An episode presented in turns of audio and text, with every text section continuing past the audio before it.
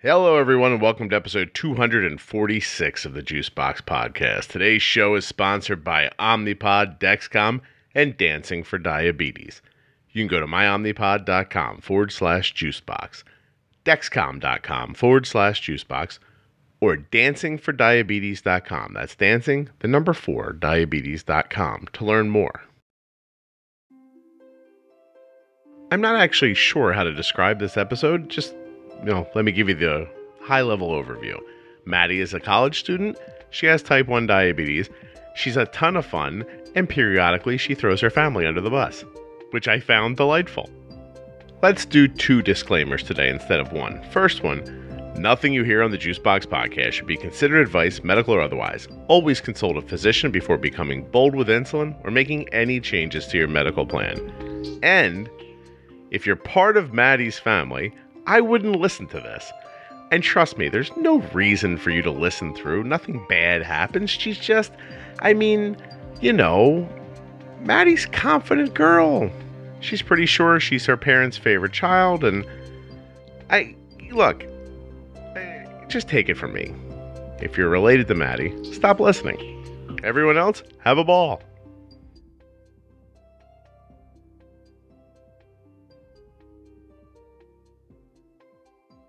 Hi, my name is Maddie. I'm 20 years old and I've had type 1 diabetes for seven years. I go to the University of Iowa and I'm the vice president of College Diabetes Network at Iowa.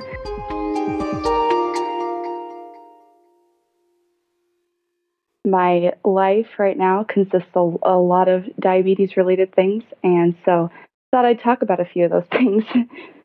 So you got diabetes around the time, around the age that Arden is now. So Arden's 14 going into 15, but you were 13. So, but, but it was in that sort of formative time right there. Mhm.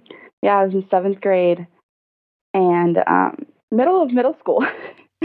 Just like the middle of the year, everything's chugging along, and then one day didn't feel Yeah. well, or what happened? um, well, it was it was a funny start to it. Um, my mom thinks this is what really triggered it. It was a Sunday morning, and my friend had this weird birthday party where she came and kidnapped you in, in your bed and took us all out to breakfast, and uh, we all had IHOP, and we all know how many carbs IHOP is.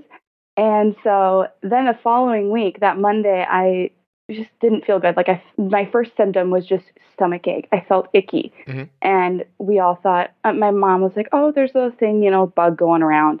So that was our, um, you know, figuring for the week. And I stayed from home from school on Monday. And then Tuesday, I was like, "I feel a little better. I'll go." then I called my mom. I was like, "No, I don't feel better." And I came home. And um, as the week went on, this was actually the week of Thanksgiving. I stayed home from school on Wednesday again, and then Thanksgiving came around, and I was just kind of like, I don't know, uh, lazy all day. I tried to eat like Thanksgiving dinner, but then, long story short, I ended up going to the hospital at eight o'clock on Thanksgiving evening. that sucks. I'm sorry. it's okay. I can, I can never eat pecan pie again because that was the last thing I ate before I went to the hospital. So here's the thing I'm trying to figure out. Oh, by the way, I once had uh, uh I stopped at a Kentucky Fried Chicken one day and got like little chicken nuggets because I was hungry in the middle of the day, and then my appendix exploded later that night. I couldn't even look at a K, and I'm not a KFC. But it's not like I was there constantly. I just I was driving Yeah. down the road. I was hungry. That's what was there. And then we tried to go back in like six months later. The smell of it panicked me. So Oh my god. I hear you on the pecan pie thing. Now, Yeah. but you skipped over something that I need to go back to. yeah. You said your mom blames this. Does she blame the kidnapping or the IHOP? I think the IHOP. Mhm. I mean, we had pancakes and we were ordering milkshakes at 10 a.m. they were just like, go all out, have what you- whatever you want. Seems like a nice birthday for for somebody that age. Uh, oh yeah, it was fun. Do you know? And this isn't funny, but you are now the second person on the podcast who's been kidnapped. Yours wasn't a real kidnapping, but the first person's was. Did you ever hear that episode?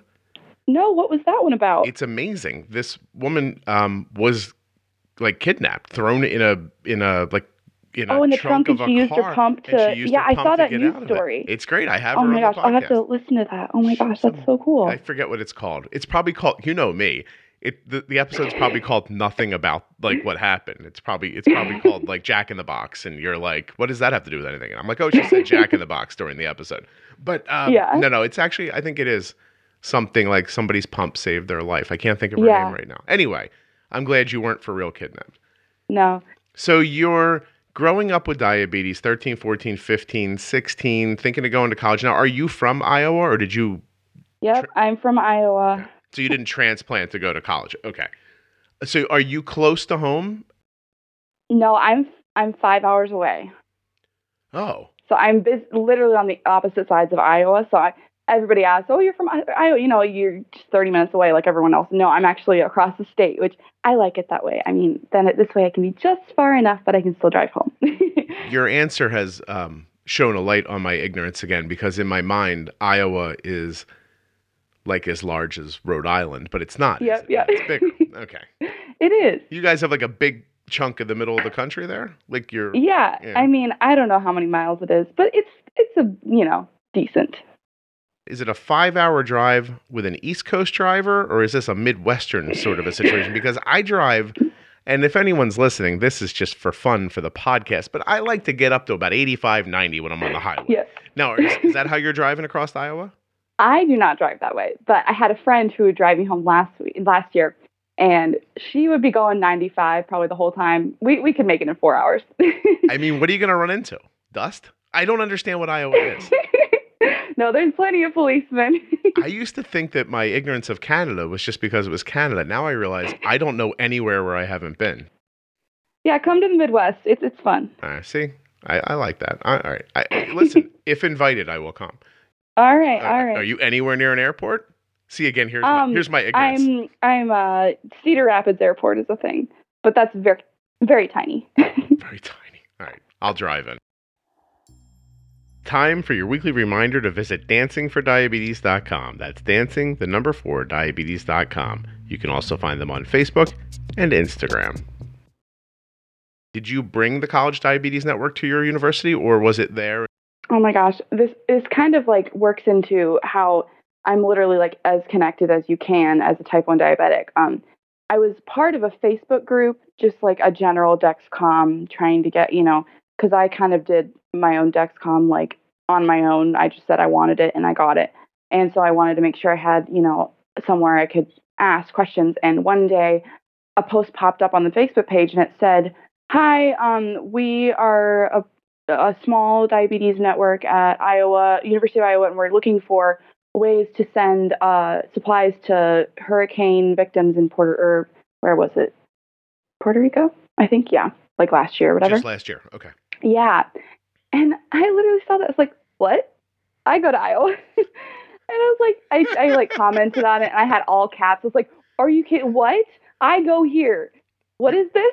You were like Bugs Bunny and Daffy Duck and like things onomatopoeia shooting up over your head. Yes. like Iowa. I'm in Iowa. Yeah. It was crazy. And so, I mean, I was so thankful for the community online because that's literally, I mean, she was on the same campus as I was, but I didn't even know who she was. So I joined their group chat, started going to their meetings, and um, yeah, this year um, we're trying to get it. I mean, last year was the first year that they were actually, um, well, we're not official really, but this year we are. Um, so we've just been trying to get more people and um, having events and stuff like that. But it was just a crazy, you know, happenstance because when before I came to college, like I was, you know, I was as nervous as ever. I mean, obviously coming to college, like you know, being diabetic, and so I was like online looking at every single resource there was, and CDN was a really good resource online. I mean, I used their list, you know, how to tell your roommate about diabetes, like um, so many different resources. How do you tell your roommate about diabetes? Oh my goodness. Well, you I mean, I used it I I kind of started off as like, well, I have this diabetes and like the number one thing is you're going to hear alarms at night and I'm very sorry. um and I, that was the number one thing. I was like, I'm really sorry, like it'll wake you up, but I'm just trying to live here.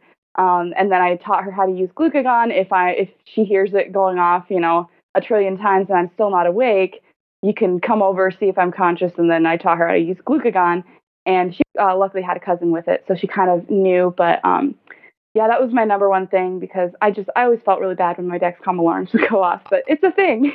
I uh, I'm laughing because I feel like I've I you've explained it, you know, from your you know your angle. I'm thinking of her angle, like she's unpacking her stuff, and you're like, hey.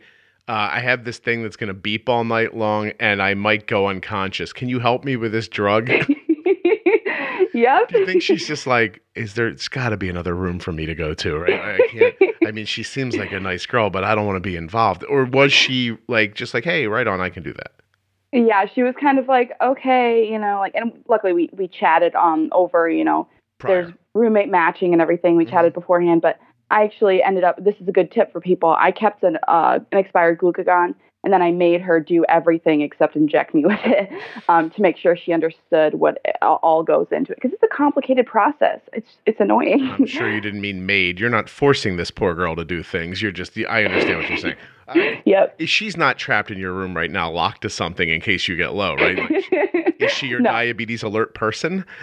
no, no. Um, I'm kind of the opposite of that. I like I almost ride solo. Like I don't share my data with anyone. I, you know, sometimes I'll try to vent with to my friends, and they'll be like, "I don't know what you're talking about," but that's sad. no, no, no. So what do you?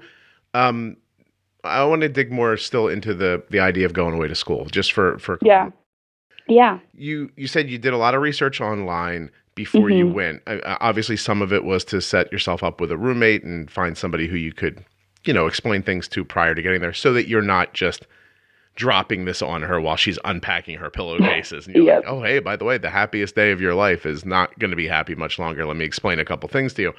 But what else goes into moving away and managing yourself? So my first question is were you managing on your own at home while you were in high school or were your parents involved? Let's surf the web together. Dexcom.com forward slash juicebox. Make knowledge your superpower with the Dexcom G6 CGM system. That's what you're going to see when you type in dexcom.com forward slash juicebox. There's also pictures of what the Dexcom G6 sensor looks like, the receiver, what it would look like on your cell phone, if you had an Apple Watch, all kinds of good information here. But then there's a button. It says Get Started with Dexcom G6, and you need to click on it. Once you do, you fill in your name, a bit of information about yourself, etc. Kind of diabetes do I have? Boom, next, you're not a robot, stuff like that. Next thing you know, you've done it. You've taken the first step towards understanding what your blood sugar's doing, how fast it's moving, what direction it's going in. And once you can see that, you'll be able to make treatment decisions that are not just, you know, like sloppy, ham fisted. Like, oh, I hope this works. I'll eat all these carbs and I'll hope that works. I'll wait a few hours and I'll test again. Like, that all just goes away. When you can see the direction and speed of your blood sugar with your Dexcom G6, things take a leap. Things get easier. Our results are ours, of course, and yours may vary, but I am 100% confident in telling you that when you can see your blood sugar in real time, it makes all the difference in the world. So why don't you start today? Dexcom.com forward slash juicebox. There is a whole new world waiting for you.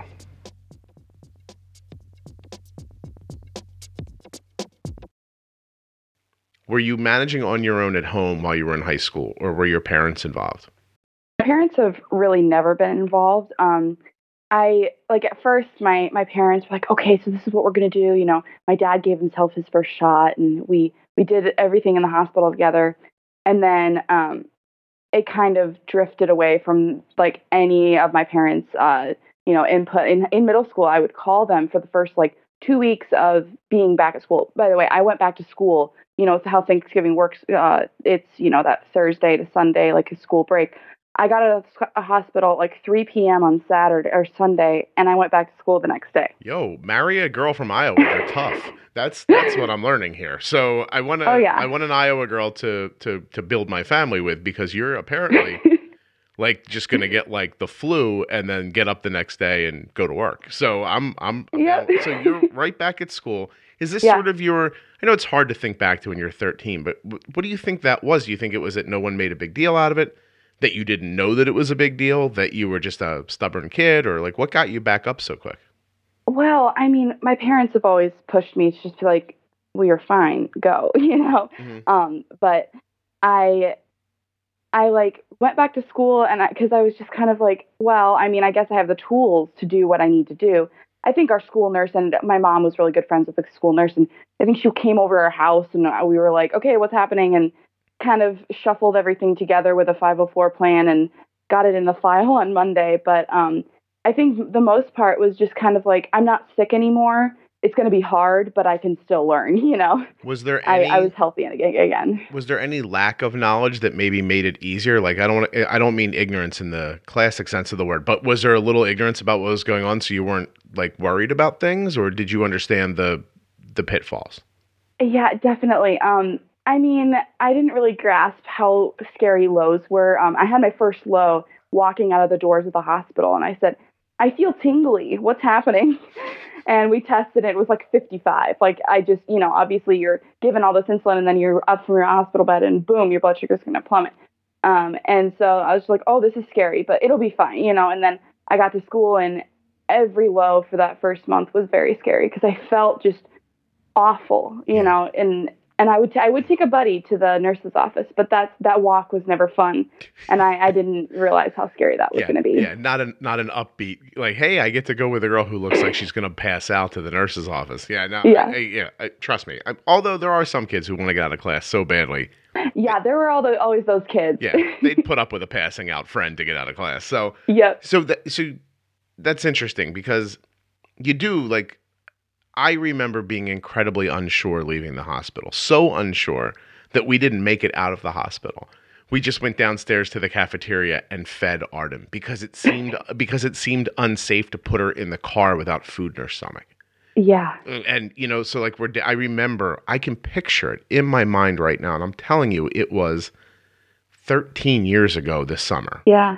and I can see my wife and her and us sitting there and looking at all this food and not having any idea what to do and then pulling out that that vial and those needles the first time and being like oh my god I am I'm completely lost but it Yep. it just felt like I couldn't put her in the car if she didn't have food in her stomach I felt like I felt like that for a long time and so what kind of gear did you have 7 years ago leaving was it just pens or Um, well, um, I left the hospital. Well, I was using syringes in the hospital, which Mhm. I just hated. You know, you had to get the little. You know, it's hard to see those little marks. You know, and and I'm um, doing that every meal. And then I got out of the hospital and I had the little like cartridges that you could dial. And so I was lucky. I got um, you know, half unit Humalog pens. okay Um, and then I was on Levemir, which is not really even heard of anymore.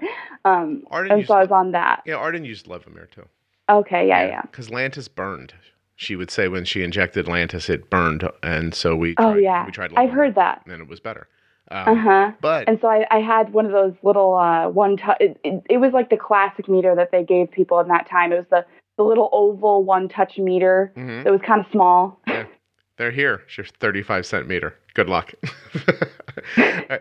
I'm sure this works. Just I remember being in the hospital and they testing Arden. They tested Arden's blood sugar with this meter that was like bigger than a brick, and it, it obviously looked very expensive. Yeah. and they tested her blood sugar, and I don't remember what it came up as. And then they tested her again with the meter. They said, "Now this will be your meter," and the two numbers were nowhere near each other. And I held them up and I went, "Is this not problematic?"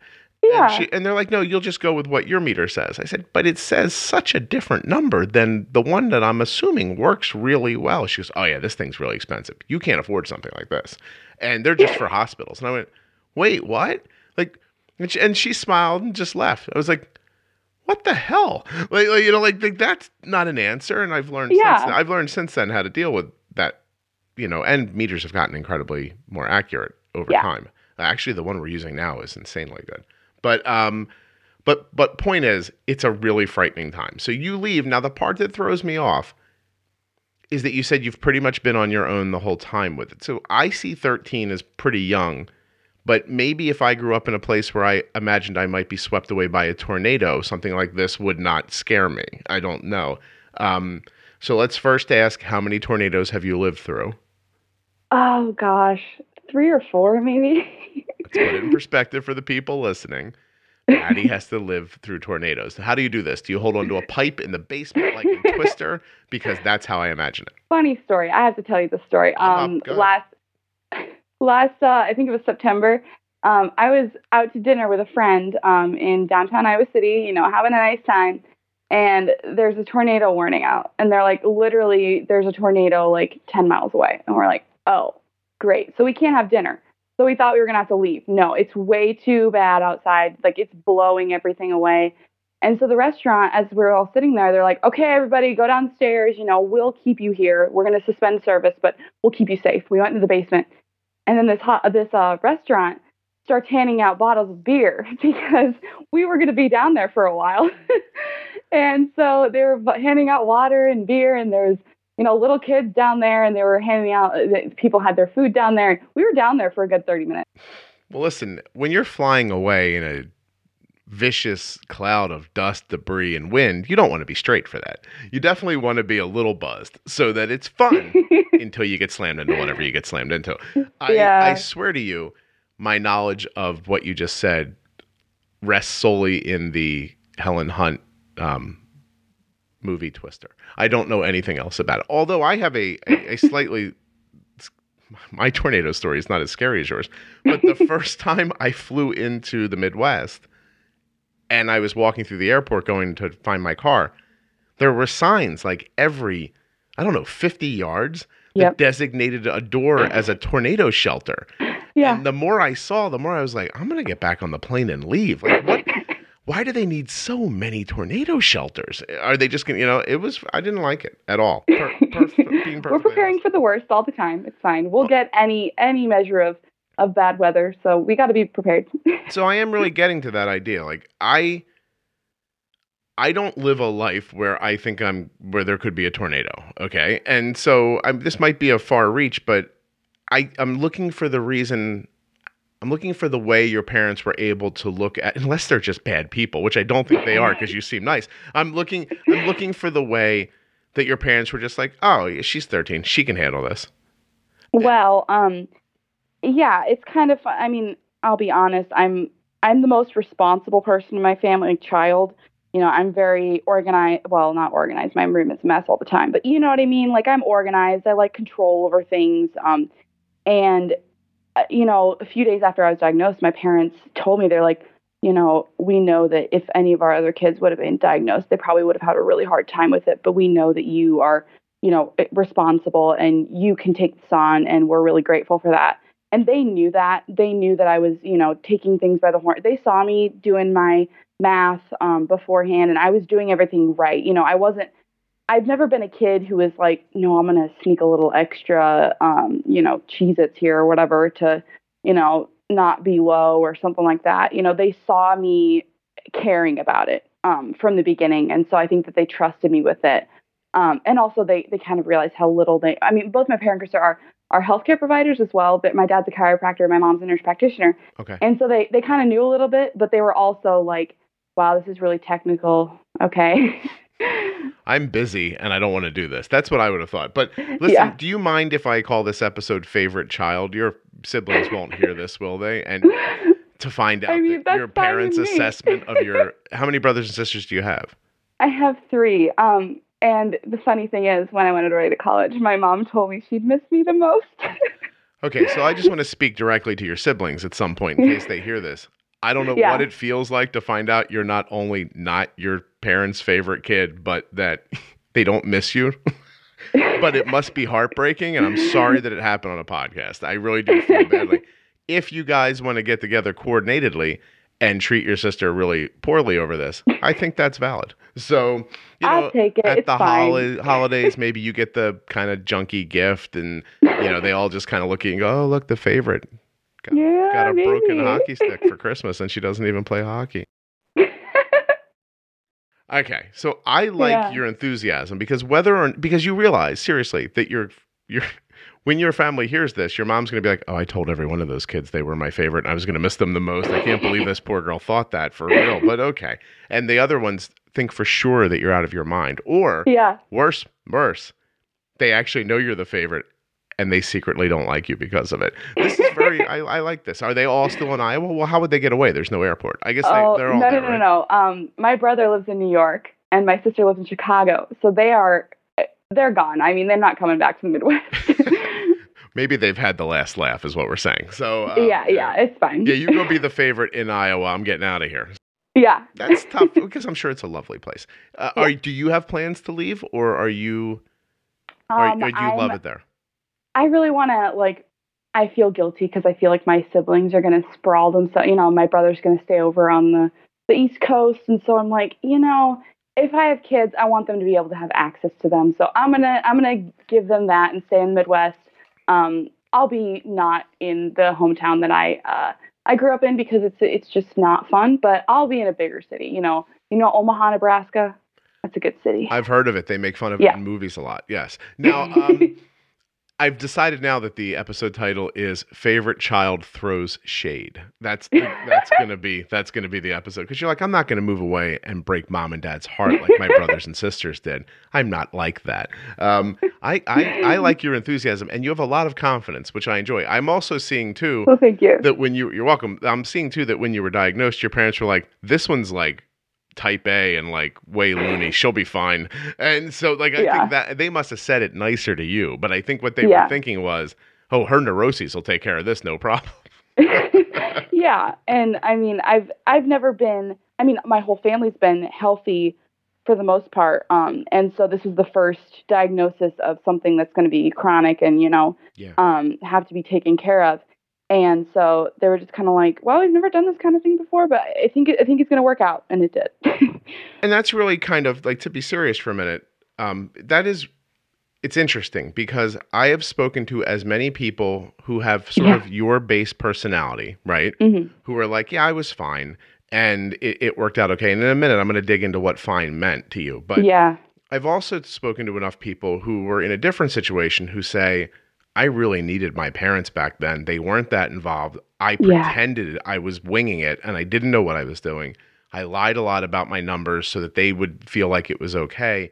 yep, And so it's interesting for parents who are listening because I I spoke at a hospital a couple of months ago hmm and as I was leaving, one of the nurse practitioners that was there said, I really want to thank you for indicating to all these people that you're involved with your daughter's care because we have a lot of trouble um, expressing to parents how important it is to be involved.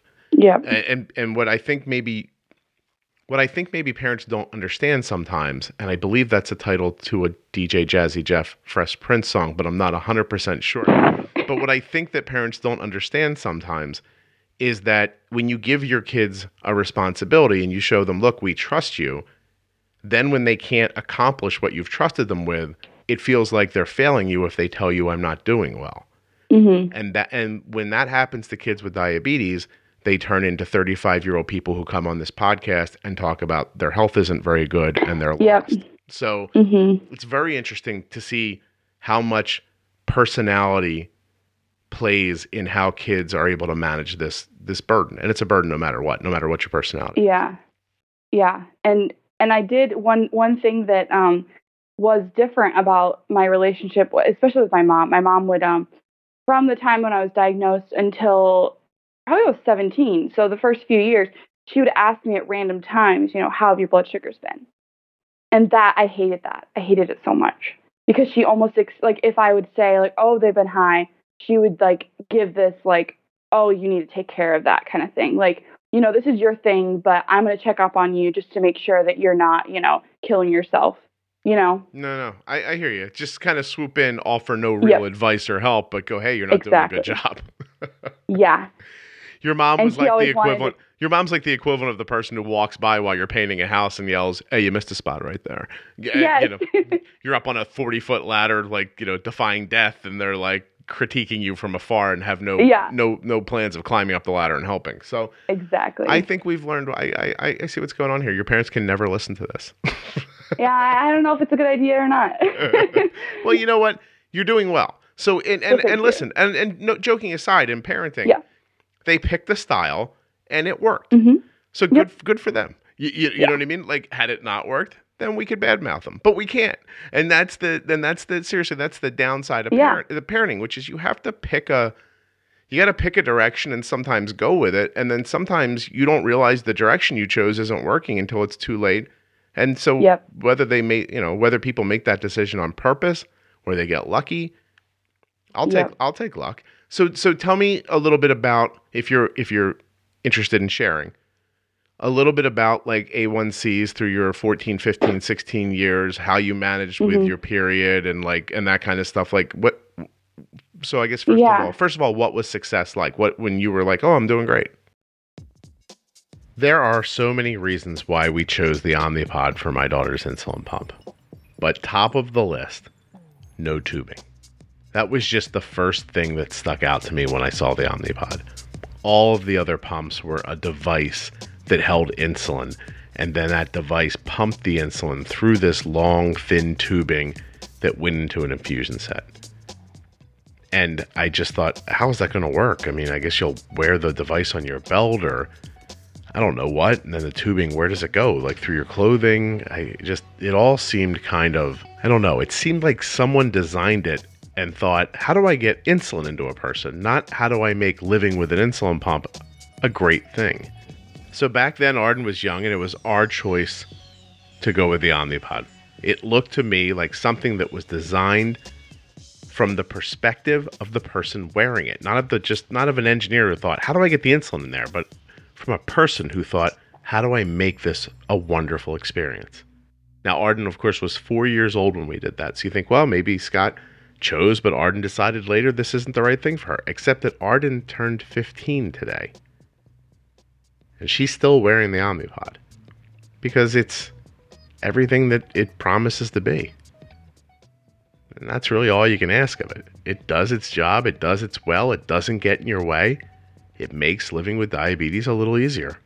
It makes giving yourself insulin a lot easier. Go to myomnipod.com forward slash juicebox right now, and you can try a free, no obligation demo of the Omnipod. They'll send it right to your house.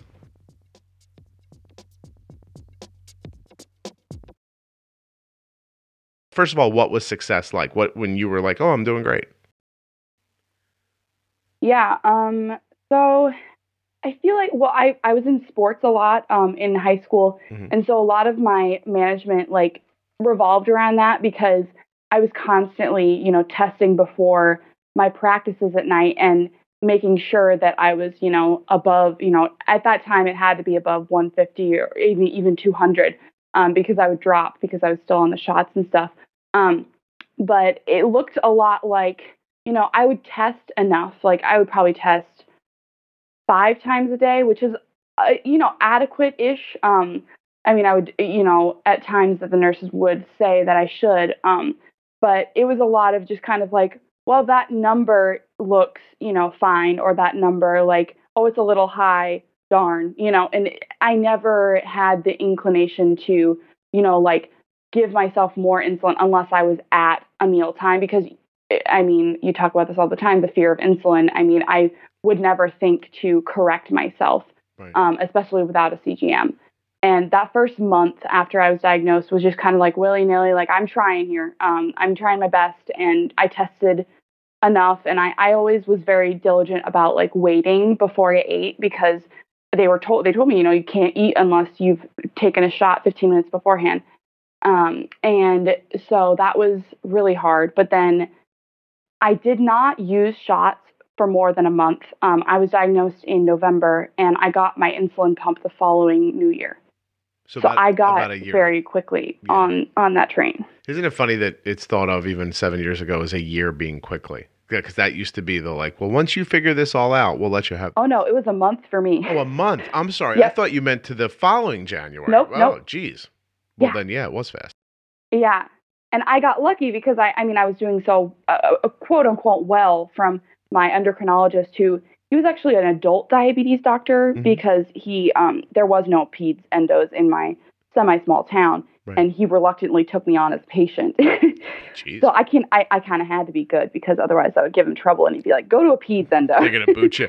Well, you know, Yeah. you know, I it, it surprised me when I thought it was a year to the pump because telling you to inject 15 minutes before is a is a forward thinking idea. So I thought, huh, it's weird that he wanted you to pre bolus, but he didn't want to give you a pump. And then you're like, no, it's only a month. I'm like, now that makes total sense because Yeah. because he understood how you know at least in a main you know in a in a basic way how the insulin worked and that it needed time to get going before you before you could eat. Okay. Yeah, and from the beginning, it was kind of like you're gonna get a pump. You know, literally in the hospital, they'd be like, "Soon you're gonna get a pump, so you don't have to do this." And they'd be like, "Okay, that sounds great, so I don't have to inject myself." So I was definitely looking forward to it from the very beginning. You would have looked forward to anything they said after they stuck you with the needle. they stick you with the needle and they go, "Hey, there's a way you don't have to do this." And you're like, Yeah. right, right on. What's that way?" Uh, yeah, So so tell me. So it sounds like to me, and I'm thinking back to prior to when we kind of got it together, I guess, and and that idea of like they'd be like you know inject at noon for lunch, eat, and at three o'clock test her again, and then you know, and they they never talked about adjustments because it was always like time to eat again, especially with a small kid, Yeah. you know. exactly. And so I remember thinking back then, excuse me, I remember thinking back then, if we only test when we know the number's going to be good, what's the point of testing? Like, don't we Yeah. want to know what's happening in between? And I've said this, you know, I, I say this a lot, but when back then, I would test at crazy times. Like I'd Yeah. feed Arden, and then like a half hour later, I'm like, let's test. Then we'd go into the endo's office, and they'd be like, "Why did you test a half hour after you ate?" I'm like, "Well, I wanted to see what was happening." Yeah, And, and it was like they didn't, that didn't make any sense to them. And, Mhm. and then CGMs became a thing, and suddenly my, you know, one of the endos looks back over records and goes, "Oh, you were just acting like a CGM before they existed." And I was like, "Yeah, Yeah. I mean, it's com, isn't that common sense to like, like, you know what I mean? Like, listen, you ever driven Yeah. somewhere and you get to your destination and you think, did I fall asleep at some point during that ride? Has that ever happened to you? no, No, it's disconcerting, and it happens to people. For the rest of the night, you're like wondering about what happened during the trip that you didn't see. And Mhm. I always felt like that with the blood sugars. Like, how am I gonna? I can't just be okay and go on and live my life because I somehow made it home. Like, I want to know what happened. And by the way, I want to be clear. I don't mean drinking and driving. I- No, I- no, right. no. Actually, you know, I don't ever talk about this here. I don't actually drink at all, and it's not yeah, a neither do I. not a moral thing. I just don't. I just never have. I probably yeah, have- it just didn't happen. I probably have not had the equivalent of a case of beer in my life. In, Oh, my. in, in total. So, um, I didn't. I didn't mean I I blackout drunk drive. I meant like No. there's been times I've been so tired in the middle of the night or something. Like you, you know, you just are like, wow, I'm farther down the road than I remember going. It's and it's Yeah. dangerous, you know. Anyway, Definitely. yeah, please. Um, what what do you care about danger? You're going to get swept away to Oz one day. You're going to have a flying monkey and a friend with green skin. It's going to be the greatest thing ever. You're going to be you're going to be Dorothy one day. Um, I hope not. or you'll get clunked in the head with a stop sign and be like, "What the heck happened here?" Oh no. Do you know what A1Cs were back then? Um, they test. I believe they tested my A1C at diagnosis. Like I had an endo appointment, you know, Mhm. that Thursday after I got diagnosed, and it was like nine or something like that. So I mean, when I when I was diagnosed, I forgot to mention my blood sugar was like five eighty, I think, which is high, but, But not terrible. I mean, like we were able to come back down. yeah. And so, Um, in subsequent, how often did you go to the endo? Did he see you six Uh, months, or does it? Well, I think in the beginning I went every month um, because it was so new. Right. um, and he was nice and let us come every month because he was he was a very busy endo because he was the only one within 90 miles. Sure. Um, so I was blessed with an endo who was like, yeah, it's okay, like uh, we'll we'll do this, you know, we'll dive in. Mhm. Um, and so I knew that you know in the sevens was good, you know, like it was something that was like Felt we're like just trying to get you down. Yeah. And did that did that happen? Well, um, I think my first like A1C after like being diagnosed was like 8.1 or something. Um, and, and then s- subsequantly it came down from there. Yeah, it makes sense. Now, see, the problem, not the problem, but what we know nowadays is that as, you know, that A1C is pretty much a, you know, it's one indicator, it's not the whole Yeah. picture, and that variability is incredibly important, right? Like the idea of like you don't want to sure. be you don't want to be 300 for 6 hours of the day, 200 for 6 hours of the day and 50 for the rest of the day and then go, "Hey, look at this. I've got a 7 A1C. Everything's great." And so Exactly. Right. And so when did you because I'm assuming I'm just. ass- Isn't it funny? I just ra- roundly assume you use a Dexcom, right? Oh yeah. Yeah, isn't that funny? I, I was mean, just like, of course she does. I i- and in the beginning when I first got that pump, I got um, gosh, I don't even know what it's called, but it was a Medtronic uh, 720, I think, um, and it had a sensor to it. okay. um, oh, the one and they I was called a excited harpoon. about that. Oh yeah, oh yeah, that harpoon. I, I fainted the first time I put it in. Way to go, Medtronic. Okay, so um, way way to make something that people refer to as a harpoon. Oh yeah, yeah, great job. Yeah. Um, way to yeah. Hey, may I say something here? Let me editorialize for a second. This has got nothing to do with my guest. She doesn't feel this way. Maybe worry a little more about the experience of your patients and a little less about controlling the market and making money. And uh, and maybe you'll come up with some better stuff. Sorry, go ahead. Yeah, yeah. Go ahead, Maddie. Keep going. yeah. Um, so yeah, I used that. Um, I got I got really excited about that because I was like, wait, I can see my numbers every five minutes and see where they're going. You know, I was excited about you know being able to look at my pump and immediately. And so I immediately was one of those people who was, you know, I'd be in class and I'd feel so special because I'd be able to look down and see where my number was. Um, and I would never, you know, like I, I feel like I never really thought to connect it with like, oh, I need to give insulin because I'm over 200 or whatever. You just I were just happy to know what you are. Yep. That's uh-huh. so interesting. So when do you what what gear are you using right now? right now, um, well, I've been I had been on Medtronic um, for two pump cycles, um, almost two pump cycles. So I got the 530G when it first came out, which is the the next um, the middle bad of the Medtronic sensors. I didn't say that Medtronic. Somebody who used it said that. Yep, the yep, middle yep. bad of your sensors. Um, so I was using it, and um, I was just noticing all kinds of issues. And I was finally like, I deserve to demand better of my own devices. Good for you. And I actually came across um, Dexcom by literally following someone on Instagram.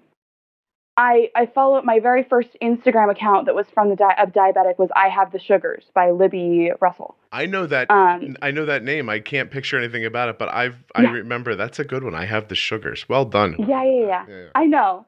Um, and so I saw that, and she actually had the same setup. She had a Dexcom and she had a old Medtronic pump. And I was like, wait, I can mix and match? What? like I'm not, I'm not like bound to this. It's not a uniform. And yeah. And so I like looked into it. I was like, wait, will my insurance cover this? Like this is not from my pump company, you know. So I looked into it and um this was the time that the 670G was just coming out. Mhm. And so I went to my endo and I was like, I'm not happy with the with things that I, that's happening. Like I need something better, something better with technology. And he basically, I mean, I think he was paid by Medtronic at least a little bit. And he was like, well, I'm going to get you on the 670G. I was like, oh, well, a better pump. Okay, okay. And it didn't happen. Let's stop for a second, just for Ma- for Maddie's own, um, you know, safety. Maddie doesn't know that, and doesn't think that Medtronic or any company pays doctors to prescribe meds because that would be incredibly illegal, and she's not saying that.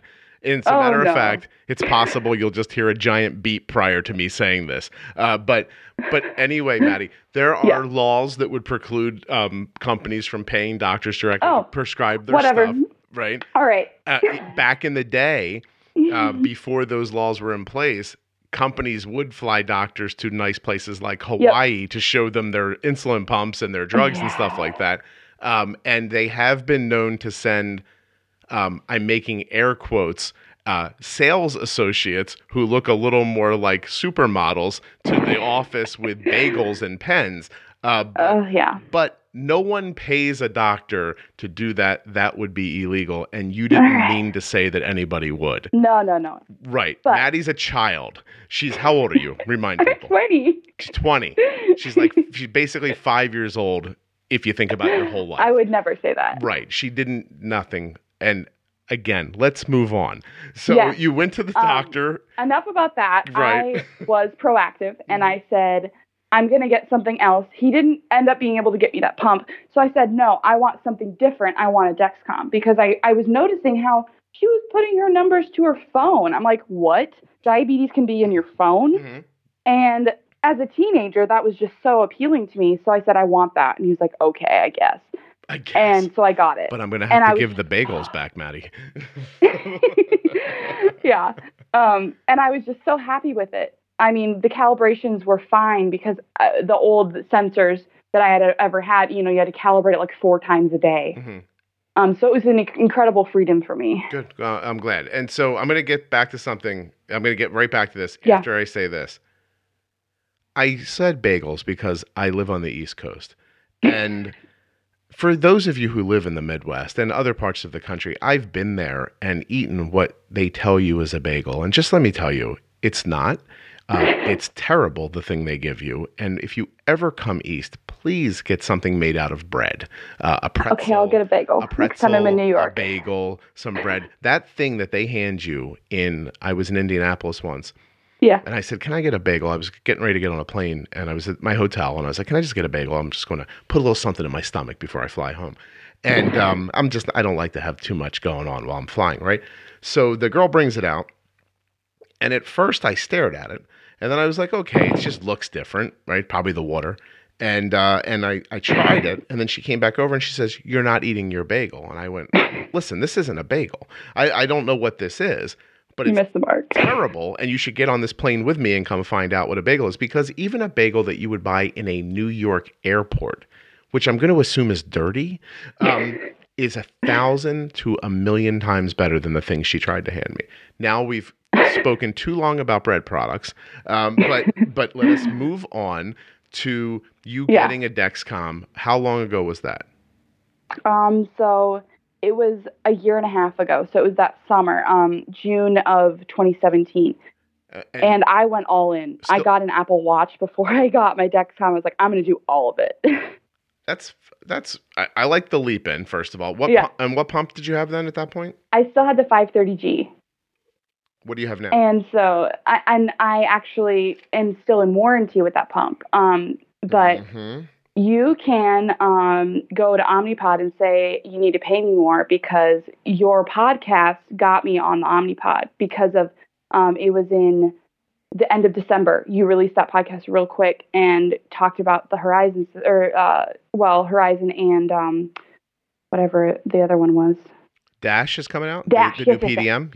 Yeah. And yeah, and they were I was so excited because there was no upfront cost. So I was like, "Ooh, that sounds nice." So I just called Omnipod to be like, "Okay, what's my situation?"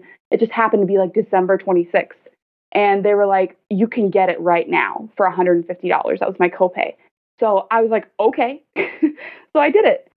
Omnipod, you can just send that money to my house in a check if you like, or joking. I'm not joking, and I'm joking. Good.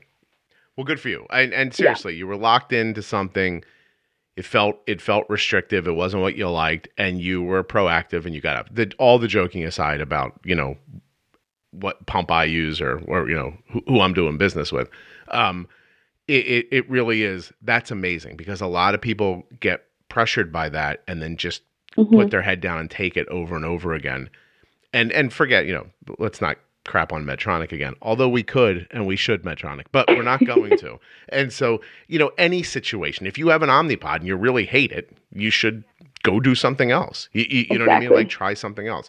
So now so now in the more recent time like in the last six months you told me before we started recording that you started listening to the podcast. So Yeah. what have you done? We have 15 minutes left. I want to i want to hear about what you've done and and how it's going with with your day-to-day care I guess I was still afraid. Um, I I would before I listened to the podcast, I would think, and I would see, you know, on my CGM, I was at, you know, 210, just chilling there for like, you know, three hours, and I'd be like, oh, hmm, I'm not happy with it. But I have active insulin, and I tried to correct, but it was active, so I was like, I'll just wait.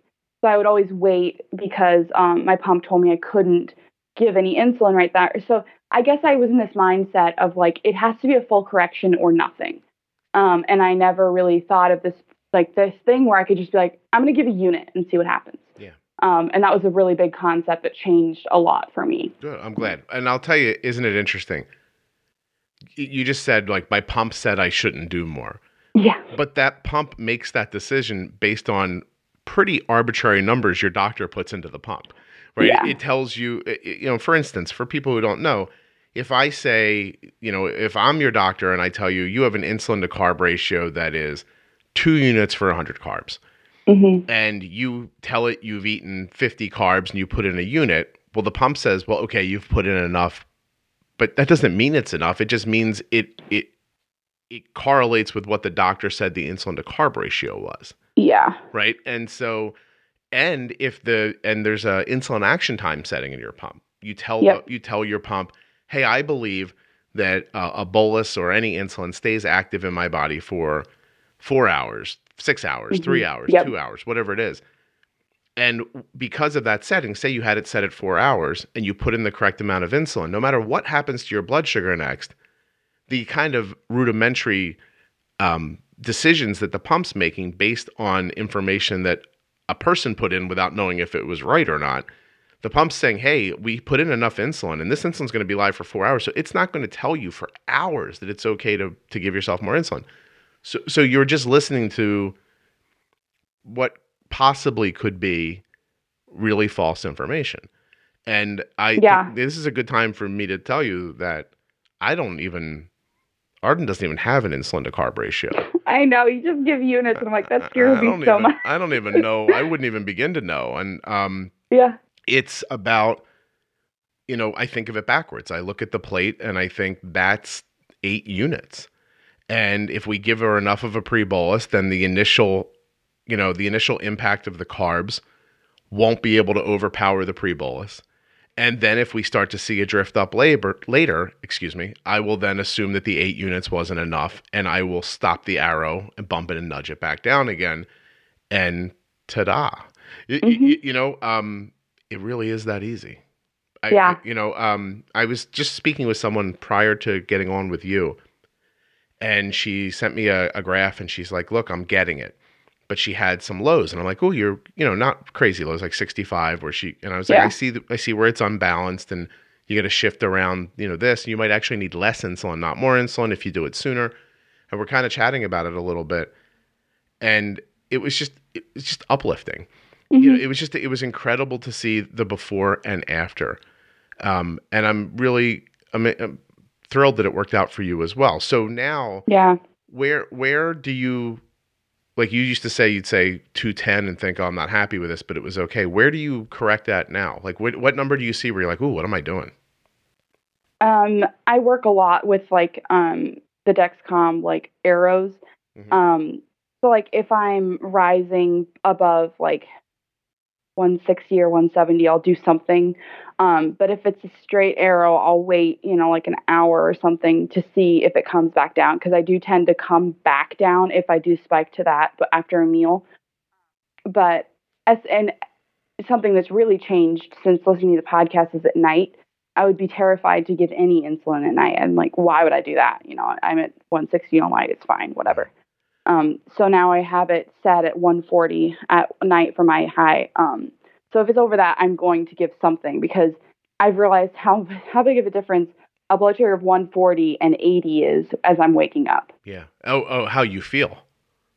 Oh no, for breakfast, you know, you're Oh. setting yourself up for failure if you're going to have a blood sugar of 140. You're going to have to try and get that down, but also bolus for breakfast, and then your whole day's thrown off. Yep. Because if you start bolusing at 80 and you miss on your blood sugar, you might end up back at 140. If you miss at 140, you're going to be at 220 and it's going to start climbing and you're not going to be able to control. it. Yeah. You're going to get insulin resistant. It's all going, oh, look at you, Maddie. You are a uh, star pupil.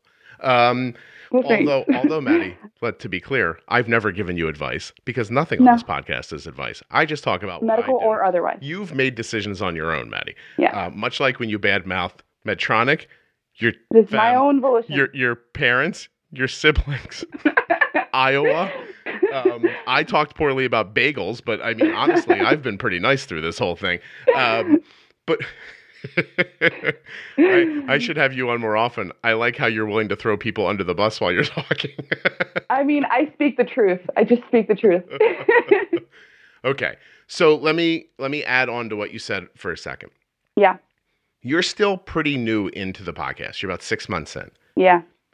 You're going to realize at some point that a 140 that you drop from later is still a mistiming of your insulin. it's incredibly better than what you were. Incredibly better is probably not English. It's much better than what you had prior, Yeah. but it's not. It's not quite there yet. And so Yeah. there will be a way for you to change the timing and the amount enough that not only does the 140 not happen, but the insulin is getting, for the lack of a better term, used up. You'll balance the action of the insulin against the impact of the carbs better. And so Uh huh. you'll stop the rise, keep your line flatter, and then as you go out in time, the insulin and the food will sort of lose force at a At similar the same time. Yep. keeping you from getting low. So you're ver- you are at a point now without ever seeing your graphs that I would say you're close. like like you're Yeah. you're really close to the idea. And by the way, if you never got any closer than this, you're doing great. You, you know what I mean? Like absolutely Yeah. spectacular. So congratulations, good for you. Very happy for you. And I mean, I was I was really happy because like uh, I mean, my last two A1Cs have come down, and I I thought that my last A1C was going to be a 6.4 because of Dexcom, but it turned out to be a 6.2, and that's the lowest it's ever been. One more time, dancingfordiabetes.com. Dancing the number 4 diabetes.com. D A N C I N G 4 D I A B E T E S dot C O M. Good for you. That's excellent. Congratulations. That's a lot of hard work and you deserve you deserve to feel good about that. And people who don't have a 6'2 who are listening, don't see Maddie's thing as being like oh, that girl like just got lucky or like being angry at her. What you think is, in my opinion, you should think it's hopeful, it's possible. I can do that too. She's describing a world where she didn't really know what she was doing, Yeah. and then she figured it out, and she's got a six two, and she's calling her six two not perfect yet, which Yeah. means there's more space in there. And and I think this is the most important part. Do you feel overwhelmed by the amount of effort you have to give to your diabetes now? Um, sometimes I get annoyed with the highs because I can't get them down, but overall, I feel like I can take it by the horns and just say I know how to deal with the situation. Good. And know what's going to happen in the future versus like questioning it. You know, Can I make a suggestion about the highs? those highs. Yeah. Move your um move your alarm down lower. I've got it at 160 right now. I know, but listen, if you if you listen, I didn't say it was bad. I'm not coming down on you, man. Yeah. Don't come at me. I don't want to hear shade about me later because like, just You know what, Scott, dude. keep heaping that on your family. Leave me alone, okay? But listen, here's what I'm going to say. yeah. Say you're 90 and you're cruising along and you're nice and stable. And you haven't had insulin in a while, you haven't had food in a while, you start drifting up. You get to Yeah. 120, it would take a tiny amount of insulin comparatively to get Yeah. you back to 90. But once you get to 160, now your blood sugar has momentum, it's a little Yeah. resistant, and you need to use more insulin to bring it down. Eventually, that insulin you put in to bring down that 160 will become unbalanced with whatever was forcing your blood sugar up. So Yeah. that force will be gone. The insulin will remain and you'll get low. Then you'll have to feed the low and then you, Yeah. then you end up on the roller coaster. Yeah, that's the cycle I get in sometimes. But if you just go to 120 and bump it back, you've only used a tiny bit of insulin for that. Yeah. You've stopped the high and you're not going to cause a low later. And it Uh-huh. takes less of your time, effort, and focus to do that than it does to fight with the 160. Does any of that make sense? Yeah, yeah, definitely. All right, we'll get at it then. Let's go. Just do it. Yeah, I don't want to have to have your parents on this podcast is to throw it back at you. Be like, you know what, Maddie Yeah. doesn't. She's yeah, she says she's great, but she's just okay. I'm sure. I would love to. I would just love to talk to your mom personally for five seconds. I I, really want to hear the story where she's like, "Oh, that poor girl. We told her she was the favorite, but I mean, honestly, people don't have favorites, or do people have favorites? I don't. Maybe. I was saying this to my kids. Do you have day. a favorite? No, I like both of my kids differently and equally. Yeah. They're different people who I guess I'm lucky enough to like. And I mean, I guess they could be like a-holes and I'd be like, oh my God, like, look at this. But I, I'll tell you right now, I have a very simple parenting style. Man, Yeah. here- here's my goal. And maybe you'll want to take this into adulthood one day if you Yeah. ever meet a boy and want to ruin your life with a pet and a house and a dog and, a, and maybe a kid. But um, two two simple ideas. But the bigger one is this: I want to raise a kid that when they grow up and go out in the world and they're around a bunch of people and they're being themselves, that when my kid walks away from that group, the group doesn't turn back to each other and be like, "Oh my god, what an ass." And like like do you know what I mean? Like I just want to raise Yeah. a kid who's not an ass. I'm gonna have to beep that out twice, but but that's all I want. Like I think the Yeah. rest of it might take care of itself if he's just a decent person. yeah. And, you know what I mean? And not not a not a people pleaser, not like he's with that group of people and Yeah. like, you know, doing everything they want and everything, but just he's himself and to other people on looking that seems okay. yeah. See how low my go- my bar is? I I, I think if you That's said not low. You just wanted to raise a decent human being. thank you. I didn't know this was going to turn You're into trying. therapy for me. I appreciate this. Thank you very much. All right, so we're coming up on an hour. Yeah. I want to make sure that we've spoken about everything you want, and if we have, I'd like to circle back around and finish up with um with the College Diabetes Network again. Oh, I wanted to. I I don't know if you've heard of that of this, but oh, this is going to come out later. But maybe by the time this podcast comes out, it'll be a thing. Omnipod and Loop, like you know, you know, the one that you don't want to put together yourself. I I know I know. So somebody somebody just so Yes. again, people will hear this six months from now, but we are in February of 2019 Yeah. recording this, and Jason, who's been on the show before. Uh-huh. Um, knows some uh, somebody cracked the security, I guess, in an Omnipod and set up a DIY loop with Omnipod and Dexcom. Is that right? Yes, and I'm I, I I've been literally going as I mean I was in class yesterday trying to learn physiology, but this news I was just so excited.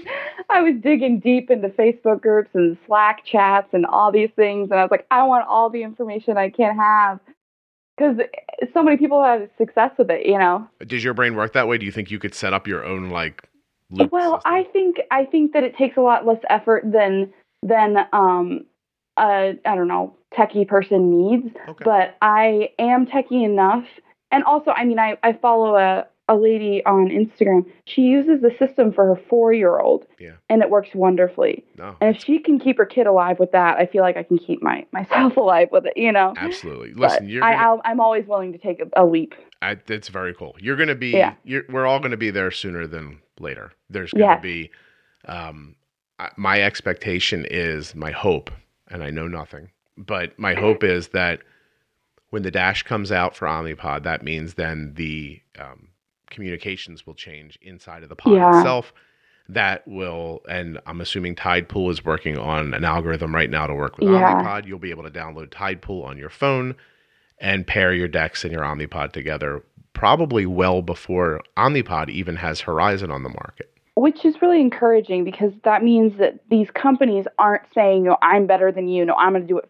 You know, it's it's becoming like, "No, I'm going to do it first, but they're they're both going to happen, and it's a really healthy place to be. You know, you're 100% right. It is a very um, modern way of thinking. And, Yeah. And I have I've been told by people at Omnipod they want people to have choice. So yes, I guess they they'll hope you use their Horizon system and you love their algorithm.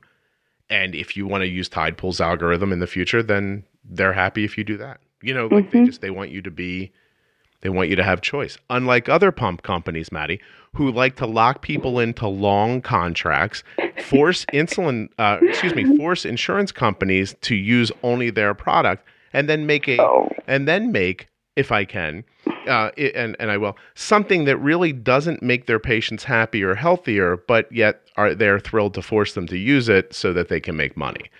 yeah. I actually ran into a lady last night when I was in a workout class, and she had that unnamed pump, and um, I showed her my Dexcom and I showed her my my watch, and she's like, "You can see that on your phone? What?" And she was like an older woman, and I was just like, "Lady, you have to know your options. So many people don't know their options, Well, it's it. and it just makes me sad because you should be able to have the options." I think one day you want to you want to hear something serious from me. Yeah, I think one day companies who put actual effort into innovation and helping their patients to live better and easier and give them healthier lives that take less focus, like less of your time up. I think that companies who mm-hmm. have that focus will one day unseat a company who says, look, our stuff isn't as good, but if we set this you know, if we set this whole thing up correctly on the insurance side, then we can kind of keep our our hold on the market. Yeah. And and I think that that's not going to work forever. So Yeah. I'm excited because Yeah, and I can too. see, by the way, I can see why they thought that it was going to work, because, uh, you know, I don't know how people are, how aware people are of this, but I thought that Tandem was going to go out of business in the U.S. like a year and a half ago. Gosh, Like, I it hope was, they don't. It, it was looking like they were going to run to Europe and just hmm and just work there, and they didn't. I think that people are choosing more, and they're choosing those two other pumps It's over. great. It's great for people that there's choice, right? Yeah, Uh, for there, sure. There was a time years and years and years ago where I thought I wasn't sure what Omnipod was doing, but Yeah. nu- but now a number of years ago, they there was a big switch over at the top of the company, and the and the whole focus of the company changed. Uh-huh. And now you can see a real pa- uh, patient centric uh, people who are focused on doing better for people and Yeah. and making them making their lives better. And so I, I like that. There's two companies doing that, but then Medtronic's the other one, you know, and Yeah. we lost Animas and you can't you can't let those other companies get forced out because then you're all just going to be using a pump that, you know, Maddie just described as not great and Yeah. painful because it's the only one. Hmm And that's just that's I don't think that's going to win out. I think there are a lot of I'm cynical about a lot of things, but I don't think that's going to work for them. So, No, I don't think so. so. I think I think they're making a business decision that that focuses on now and money instead of long term, and I don't think they're going to win that fight. So uh, there's there's my prediction. yeah, we'll see. Yes, we will. All right, Maddie. So the College Diabetes Network is there. Is there a uh, what do you call it? A branch? Not a branch. Um, uh, what is it? Chapter? A chapter. Is there a chapter at every university, or if there's not, can I Um, start one, or how does that oh, all work? Yeah. So um, when I looked at the map, there's a map that I, I looked at before I came to college because I was like, oh, maybe there's one in Iowa, and there wasn't um, when I first looked. So that's why I was all excited when I saw um, the girls' Facebook post. Um, so you can look at a map and you can pick the college you're going to, and it'll tell you if there's one already. Um, and if there's not, you are always free to start a chapter. Um, and I think that it's important that people say like it's not there, but I'm going to do it, you know, because there's so many. Like at any college campus, I think we said we were trying to do the math how many uh, type one diabetics there are on this campus, and it had to have been like uh, 2,000 or something. Wow, it's a big school. Yeah, Yeah, I mean, so and and so you guys have, you know, basically, I mean, tell people what the chapter does. we aim to do two things educate and, and just advocate for diabetes and to just support college students um, because i know when i came to college as a freshman obviously i tried to plan as hard as i could but it was nice to have that even preliminary group chat to go to and say oh my gosh i'm i've got six units left and i'm stuck in class all day does anyone have this infusion site or whatever um, to help me out or um, I've got ketones and I'm not sure what to do next. Um, because I mean, I've met a girl who she was actually diagnosed her sophomore year of college.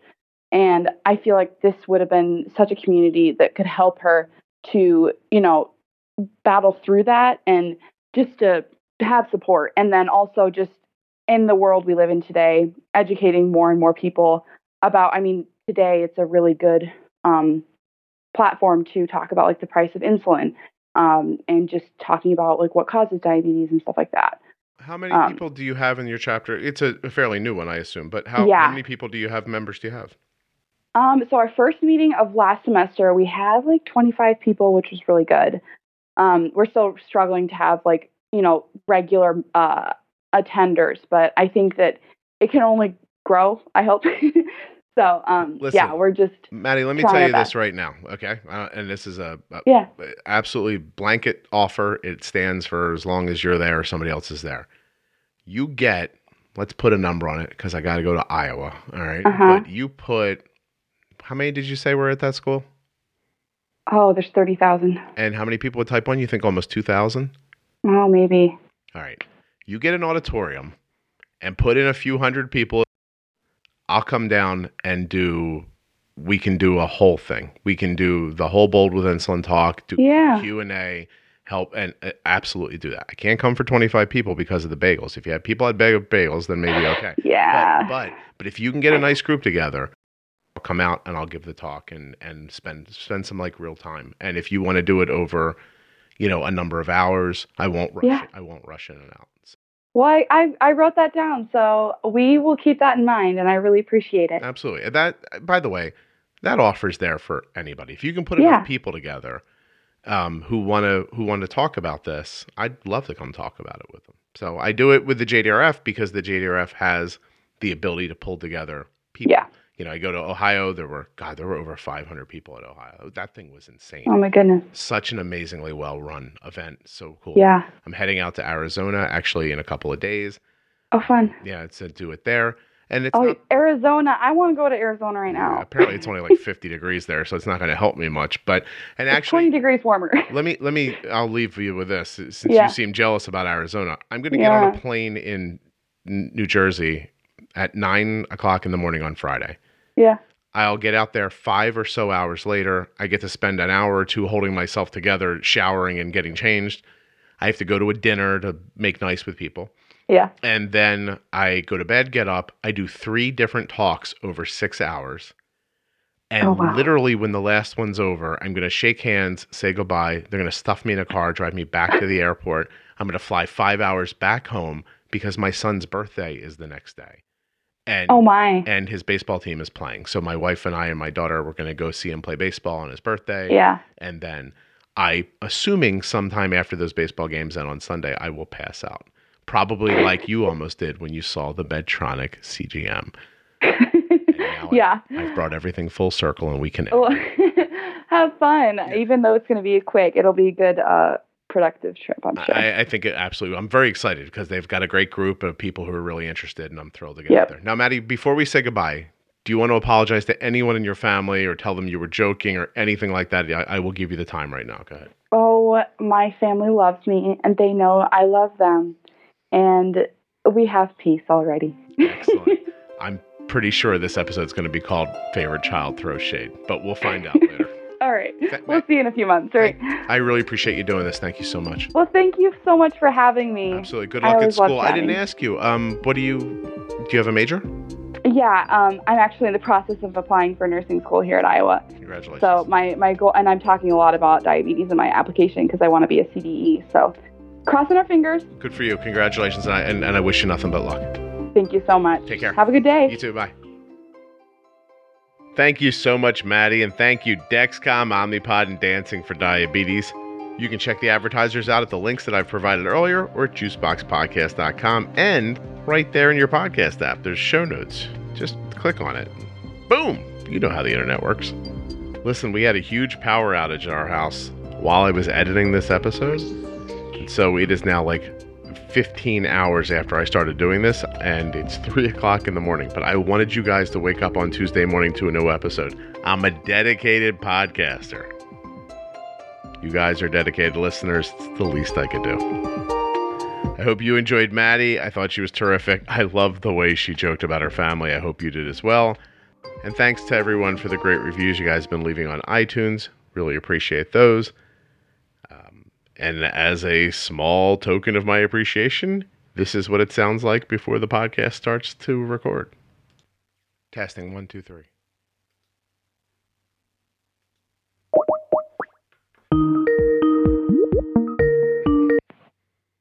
Hello. Maddie, hi. How are you? Okay, I gotta turn this up really quick. Speak again. Hello. Okay, yes, that's great. Nice. I so I'm. You'll laugh at me, but Arden has a snow day today.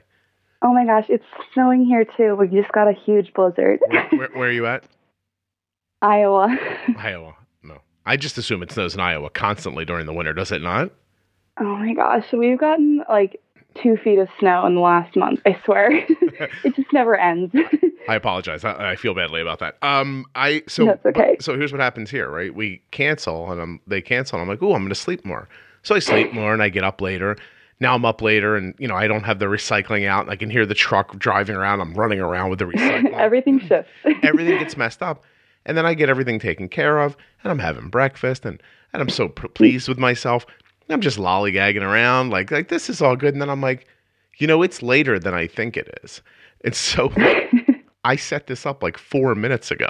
so I'm like plugging things in. Well, good timing. Good timing. Starting files. Like I'm like running around like crazy. And I said to my my wife's working from home because of the weather, and I was Yeah. I said, look, uh, I have to record right now. She goes, you said that was like later. I'm like, apparently it is later now. And she- so Suddenly it's 10:30. It's just crazy. happened pretty quickly.